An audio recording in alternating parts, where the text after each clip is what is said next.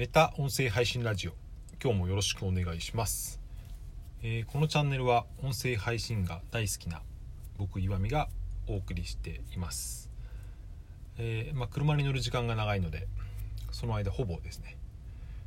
音声配信を聞いているというポッドキャストからボイシーからスタンド FM ラジオトーク。最近は、えー、Now ボイスも聞いてます、えまあ、そんな僕岩見がお送りする音声配信関連の話ばっかりしているチャンネルです。えーまあ関連のニュースとかいろんなですね、えー自分でやってて思ったことなんかをお話ししていますので音声配信が好きな方とかこれからやってみたいっていう方はですね、えー参考になる話もあると思いますのでよろしかったらフォローをお願いします。はい、えー今日9月の18日の、えー金曜日ですね。疲れ様です。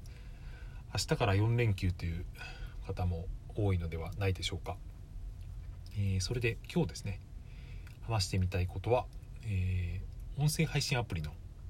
NowVoice っていうのを使ってみたっていう話をしてみたいと思います。皆さん NowVoice って知ってますか？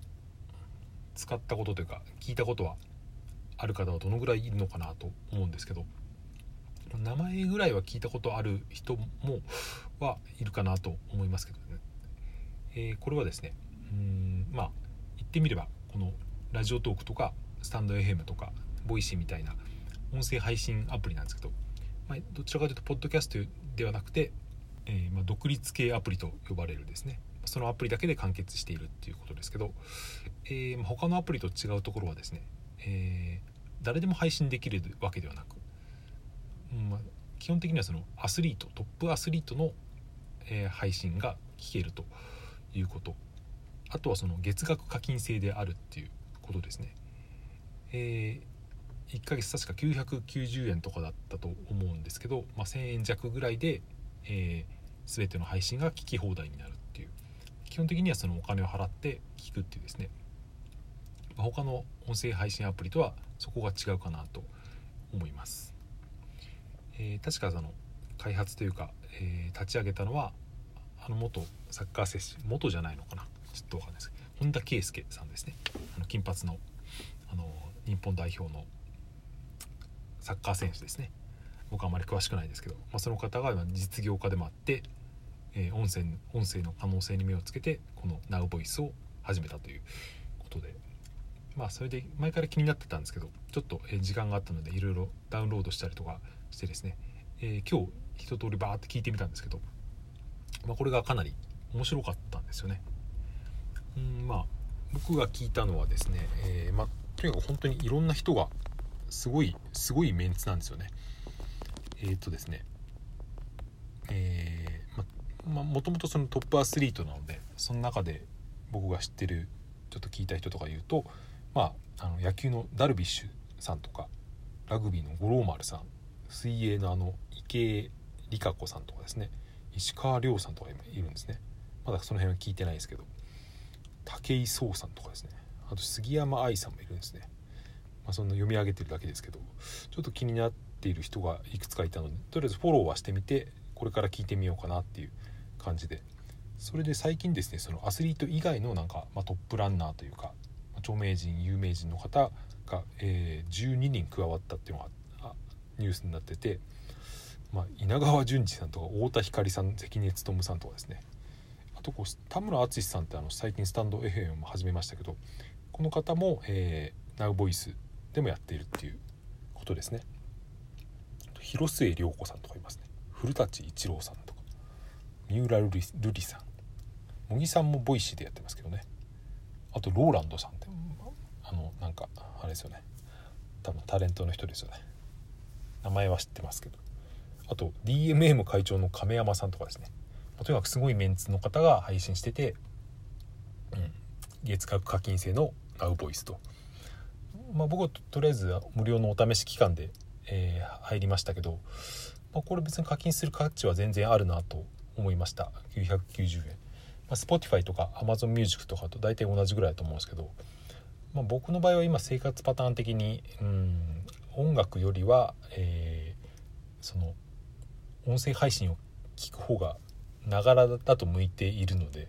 音楽だったらですね、まあ、Spotify で。今僕は Spotify はフリープランですけど Amazon Music はアンリミテッドに入ってるから、まあ、それは家でエコーとか、えー、Amazon Alexa で聞くとして、うん。まあ、音声にこの課金するのは全然ありかなと思いました。今どのぐらいユーザーがいるのかちょっとまだ調べていたりはしないんですけど結構こんな感じでいったらですね伸びていくのかなと思いました、まあ、それで、まあ、面白かった配信もいくつかあってですねパッと聞いたあの学者の三浦瑠麗さんってあの女性のあれは文化人類の何でしょうねアメリカの研究とかやってる方だとテレビで何回か見たことありますけど、まあ、その方が子育てについてですね、えー、子育てとは朝生と似ているみたいですね。朝まで生テレビの討論と似ているみたいな話をしていてそれがすごく面白かったんでさっき妻にもシェアしてみたんですけどうんなんかそういう面白い話があってですね。えー、それで他のアスリートの方とか有名人の方とかもいろいろバーッとざっと聞いてみてですね一つ思ったことがあってですね、まあ、それが何かというとこの音声というプラットフォームでこうやって聞いてみるとですね割とそういう僕とかそういう、まあ、一般人っていう言い方もあれですけどとこういう有名な方とかよく知ってる方ってですねやっぱうんそれほど違いはないんだなっていうのがなんとなく思ったんですよね。もちろんその有名度とか実績とか、まあ、頭の回転とかもいろいろ違うとは思うんですけど言ってもまあ同じ人間だなっていうのがなんとなくこの声だけでしかも同じプラットフォーム、同じではないですけどそのアプリは違いますけど同じような音声配信で聞いてみるとなんかそれほど人には違いがないんだなっていうことがですねなんとなく思ってうんそれが面白かったなというただの感想でした、えー、全然関係ない雑談としてですね明日からま4連休でですね、まあ、皆さんはどういうご予定を立てているのか分かりませんが、どうでもいいことは承知の上で僕の4連休の予定をちょっとお話ししてみたいと思います。えー、明日なんですけど、うん、家の近くにですね家の近く、まあ、自転車で行くと20分ぐらいかかるような、まあ、それほど、うん、近所ではないけどまあ行けなくはないっていう場所にですねドローンの練習場っていうのがあるんですよ前から気になってはいたんですけど普通の倉庫なんですよねもともとあのフォークリフトとかあっていろんな品物が保管してあるような倉庫なんですけど、まあ、その中の一角というかその真ん中あたりがすごく広く空いていて普段はですね平日は確かあの室内の野球練習場になっているところでそこがその同じようにその時間によってはドローン練習場として貸し出しているみたいなんですね。うん、割と普通の工業地帯みたいなとこにあるんですけど工業地帯っていうかまあその倉庫街みたいな、まあ、面白いなと思ってですね、まあ、前から気になってはいたんですけど最近うちのですね息子もうすぐ4歳なんですけどドローンにめちゃめちゃハマってましてとは言っても別にまだドローンは持ってないんですけど何かのきっかけでですねそのドローンの動画を見せたんですよね YouTube で。そしたらものすごい食いついてですねもう今ではもう家帰るとですねもうドローン見せてドローン見せてってですね本当に鬱陶しいぐらい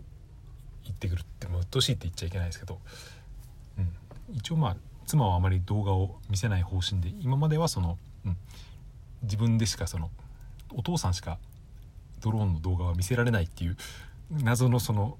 説得をしてたんですけど、まあ、最近はまあそれだとちょっと時間があれだし、うん、夜寝れなくなるかっていう、まあ、そんな話はいいとして、まあ、そんなことでですね、うん。えー、明日そのドローン練習場に電話して聞いてみたら見学ができるっていうので、うん、もしくはそのお金払えば、えー、体験、うん、なんかその向こうでドロ貸し出してくれたドローンで体験もできるっていうんでそんなのをですね、えー、子供と行ってみようかななんて思っています。えー、じゃああともう一個僕の予定を言ってみるとですね、えー、久々に妻と、うん、デートをしてきます。えー、まあ、子供をですね土日なんでどこかに預けなければいけないんですけど、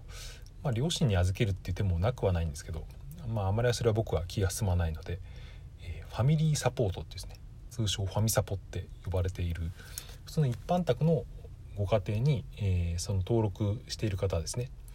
まあ、えー、キッズラインとかとはちょっと違いますけど、まあ、登録制の、えー、子供を預かってくれる